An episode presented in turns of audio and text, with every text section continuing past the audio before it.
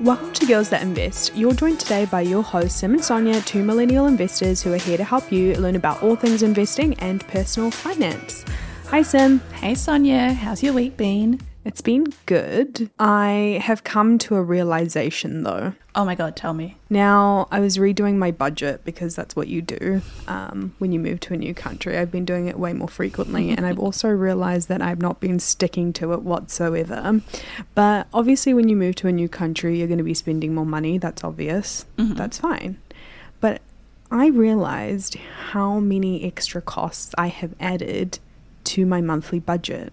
For example, eyelashes, But they look good. eyelash extensions. those of you who don't know, thank you. They look great, and I love them so much. Um, but they're also like forty to sixty dollars to get them infilled, like every three to four weeks. Okay. I feel like that's not like too bad if it's like one thing. Is there anything else that you feel like is. Yes, I'm so glad you asked. I would love to tell you. um, but I have also been getting my nails done on a regular basis. And like with tips and tax and everything involved, that will probably be $80 for a gel nail. I've also started committing to a monthly facial, and that is like between 80 to $100 with tip, maybe 120 So everyone's like, Your skin looks so good, like you look so fresh. And I'm like, Thank you. I am paying a lot for it. What is that quote? Like, it, it's expensive to be a girl. I think you're like the epitome of it this month. Like, you're gorgeous, your nails are done, your hair looks good, you're, and you just walk better when you like feel better. But what is that monthly? Um, I have no idea, but I always complain that I don't have money, and then I look at my expenses. Like when you sit down with your budget, and like I went through my bank transactions, which is not always the funnest thing to do, but you have to do it sometimes. And I was just like, who am I in Canada? Like I was not doing this in New Zealand. Did I just not care about myself or maintenance when I was home?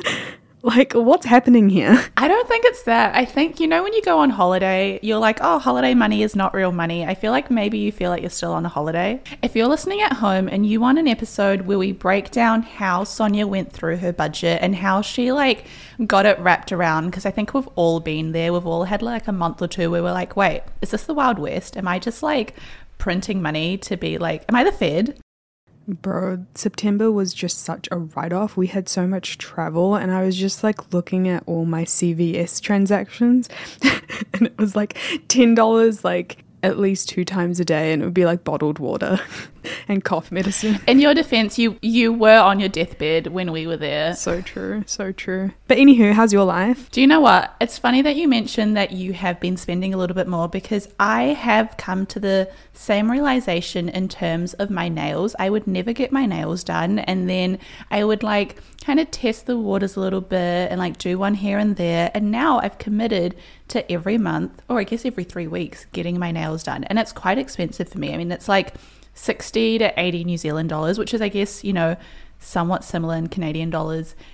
And it's not a great feeling to spend the money, but I feel so good afterwards. I feel like a new woman. My mood drops when my nails are chipped. I don't know why. It's like a direct correlation. My mood drops when your nails are chipped and when I have to see it, so it's fair. Right? So many people will comment on it. I am that girl to the point where, like, we once were out and someone took a story and my hand was on the table and there were chipped nails and someone replied and was like, Is that Simran? Like a Oh Simran my there? gosh. See, that's insane because you're actually someone who gets their nails done like way more frequently than I do. And somehow they're still always constantly chipped. Like, what are you doing? We work from home, we work from a laptop. I do hard labor. I am like renovating, I am pulling, I am like giving my body away to people to like fix their homes. Like I just get down and dirty and my nails That is a great lead up to our topic today. What are we talking about? We are talking about the literal lawsuit by the SEC, which is the Securities and Exchange Commission in the US, where they fined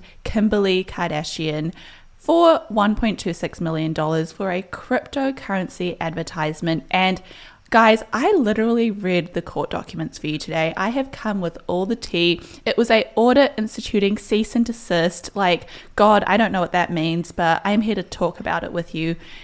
We want to discuss a few things. One, what did Kim do? Two, why does it matter? What was the product that she was speaking on that was so bad? And what does this mean for celebrities in the future and also countries in the future? You know, how does this affect you? Because at the end of the day, it is piping hot tea, but there's also a lot of legal involvement. And I think it's going to start changing the way that celebrities interact with cryptocurrency and other investment, you know, ads and schemes. So are you ready for this one today? This is Sim's episode. Like, we usually have episodes episodes planned and she was like no we're doing this. And i was like i'm all for this. I'm really excited for sim to just get red faced and like let you know all the details. And you know it's a serious episode when she uses Kimberly, not Kim Kardashian. Who is calling this woman Kimberly? Tell us, what did Kim do? Well, just to give you a little bit of background, the SEC is kind of like the police when it comes to financial markets. They would be the people that tell off Elon Musk if he posts something incorrect on Twitter about companies. They would be the people that would get in sort of like make sure companies aren't doing insider trading. They're the police of the financial world in the US, just to give you a little bit of background. So you never want the SEC knocking at your door in the same way that you don't want the FBI knocking at your door.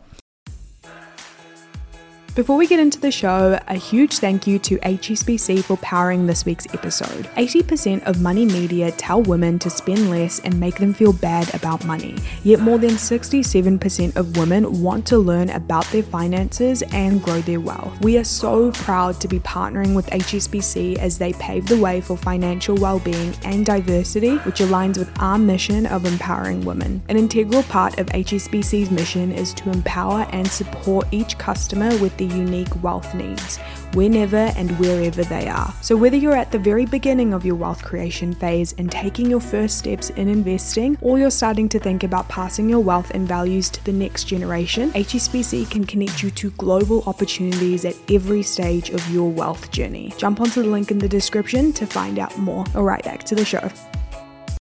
So on June 13th, 2021, Kim Kardashian, a well known media personality and businesswoman, put up an Instagram story. And I want to read out the story to you word for word. It is all in capital letters, it is so unhinged. Are you guys into crypto? Four exclamation marks. This is not financial advice, but just sharing what my friends just told me about the Ethereum Max token! Exclamation mark. A few minutes ago, Ethereum Max burned 400 trillion tokens, literally 50% of their admin wallet, giving back to the entire EMAX community.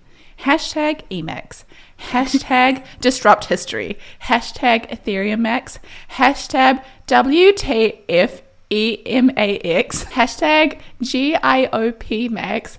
At Ethereum Max. Hashtag ad. And then the biggest, like, letters or like the biggest font is swipe up. Swipe up to join the EMAX community.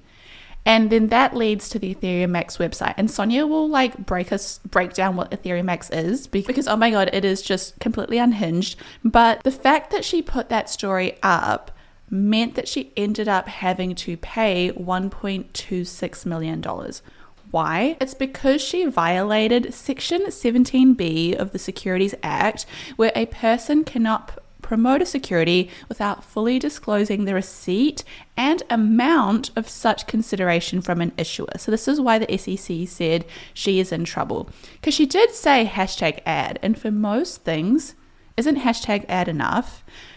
Not in her case because she did not disclose that she was being paid $250,000 for the ad, she had she had to disclose that number. Because she didn't, she got in trouble. Also, because it linked directly to the Ethereum website, which would in result encourage people to join, it suddenly becomes a financial product that she's pushing and she hasn't disclosed her compensation. Does that make sense? It does make sense. I think the story thing is hilarious. I just imagine like a Skims story and then she posts that and then she goes back to posting Skims again. It's like hilarious. This woman has never spoken about crypto in her life and all of a sudden she's like, Are you guys into crypto? I just, I find it so interesting for a number of reasons, but the thing that baffles me the most, it was only $250,000. Yeah. You have a lot of theories on this. Do you want to share your most controversial one? Thank you for letting me. My controversial theory is that I believe the Kardashians are broke because they have such think about their lifestyle. They pay for hair and makeup, glam every single day. They have these people fly out with them on their private jets to every location. Like I can only imagine what it costs to be Kim Kardashian's hairstylist, let alone being her full time hairstylist, let alone being like, oh, I'll come with you, but if you fly me first class and get me a nice hotel, like everywhere they go. They've also got they like involve themselves in those. You know, there's like Instagram giveaways where it's like lots of like Louis Vuitton bags. They always do a lot of those, and that just feels very like desperate to me. Between you, me, and like everyone listening, I don't think $250,000 is a lot for a cryptocurrency ad because you're putting your entire reputation on the line. Like, we have never done any crypto ads. We've been approached by them, and I've been like, no. And if someone came up, came up to us today with the following that we have right now and said, I'll pay you $250,000 for a crypto ad, I'd be like, no, thank you. Like, keep walking that will end our career. Now, what is Ethereum Max?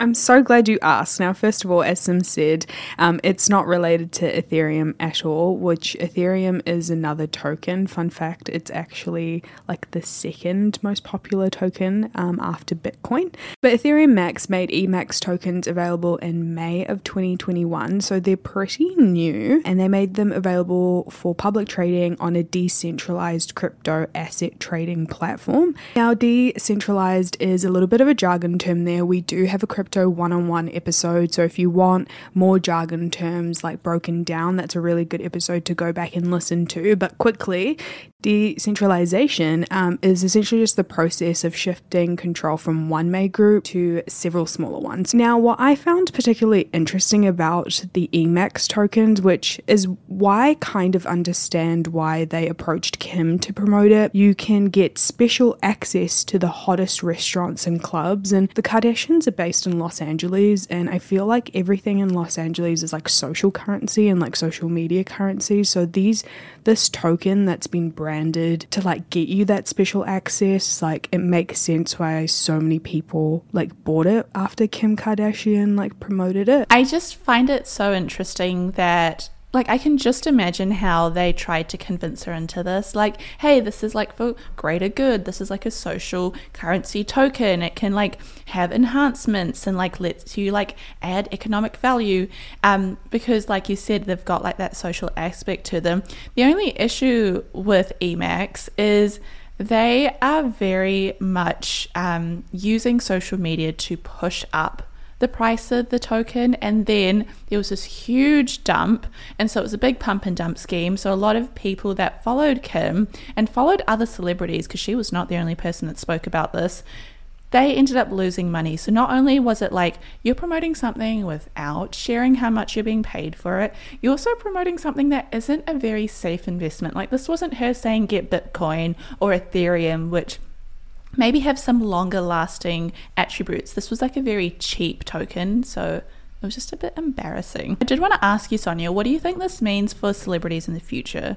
Like, do you think we'll just never see any more brand endorsements by like crypto companies? I think it's a great learning lesson because she got paid two hundred fifty thousand, which is a lot of money, which she did not disclose, um, and she had to fork out over a mil to the um, to the SEC, and it's just like I think it's a good learning lesson for other celebrities. And I think there was a lot of um, social commentary and accountability. Um, that I saw on social media and TikToks, I guess, warning consumers when celebrities do promote crypto. It will teach people that there are serious consequences um, when you take on deals like this without doing your research without the proper disclosures.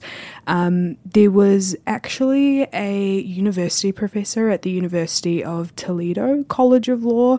I don't know if I'm pronouncing that right, but his name is Eric Chaffee, and he actually made um, a really interesting comment about celebrities and how the um, SEC might treat uh, financial endorsements in America in the future. This is a direct quote from him. Um, the fact that Kardashian chose to settle the case means that any nuance about how the SEC might look at such cases will be lost for now. In the meantime, the SEC will most likely maintain a strict view about the need for clear language about how a celebrity is being compensated for promoting any asset, including a digital one. Because I think, as a consumer myself, if I know how much, for example, Kim Kardashian is getting paid to promote the product, that's going to trigger some critical thinking in me. I'm going to be like, hmm, let's evaluate the facts here, Sonia. Um, it, does she use it? one, probably not. Two, she's getting paid a heck of a lot of money to promote this product. So I just think the incentives are, are not great in this case.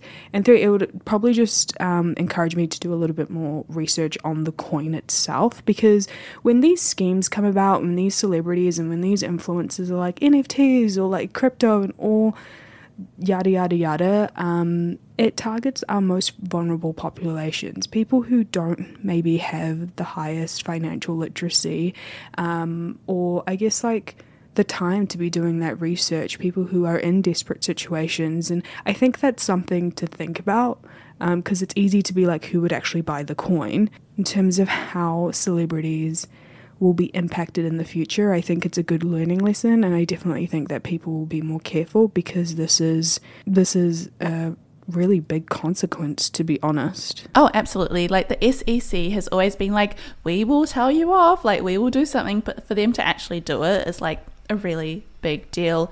It's interesting to see that other countries are also cracking down on celebrities sharing this kind of data. I mean, if um, not a lot of people are aware, but in Australia, like that has been, unless you're from Australia, that has been cracked down quite heavily.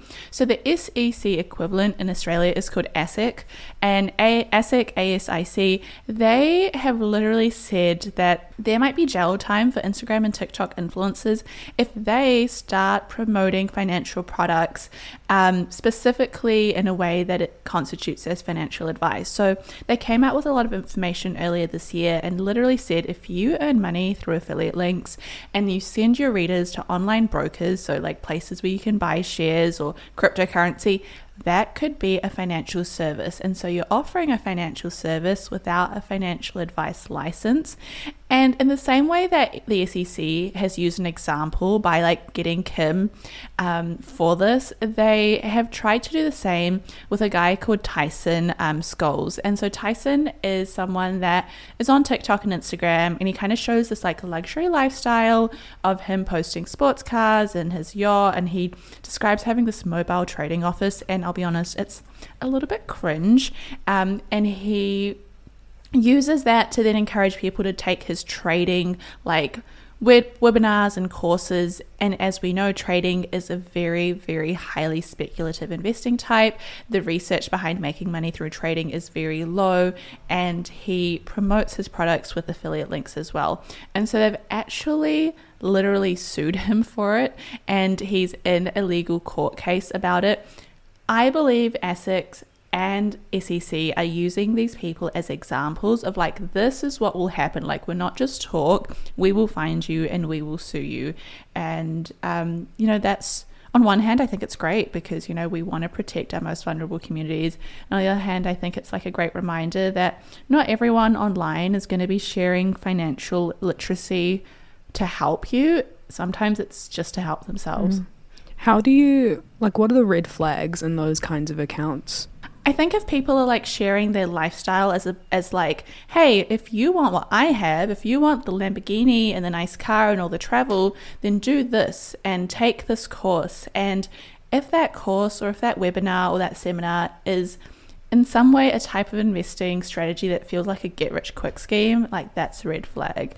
That is like something I would walk away from. If someone was like, hey, this is like a slow and steady buy and hold strategy or approach, um, maybe I could get behind it more. But anything that feels like, oh, he's young and he does all this, I want that too. Let me jump in and like make a thousand dollars a week. Like that's just unheard of and it's very unlikely. And those results are not typical, and they will put in their disclaimers like these results are atypical. Don't think that you will get this, da da da. Well, I feel like that's probably a good place to wrap it up. So, if you have enjoyed this episode, if you want more stock market tea, definitely head over to our Instagram, our Facebook group. We put out podcast episodes every Tuesday and our Sticky Money Monday episodes every Monday. As always, if you also want to read our book, we'll add some links in the description below where you can grab that. Otherwise, we'll be straight into the disclaimer. Before we go, thank you again to HSBC for not only powering this episode but for the rest of the season. Don't forget to check out the link in the description to find out more. And as always, to finish off with our disclaimer Girls That Invest does not provide personalized investing advice for your individual needs. We are not financial advisors. The advice from Girls That Invest exists for educational purposes only and should not be relied upon to make an investment or financial decision. Advice from Girls That Invest is general in nature and does not consider individual circumstances. Always do your research and please use your due diligence.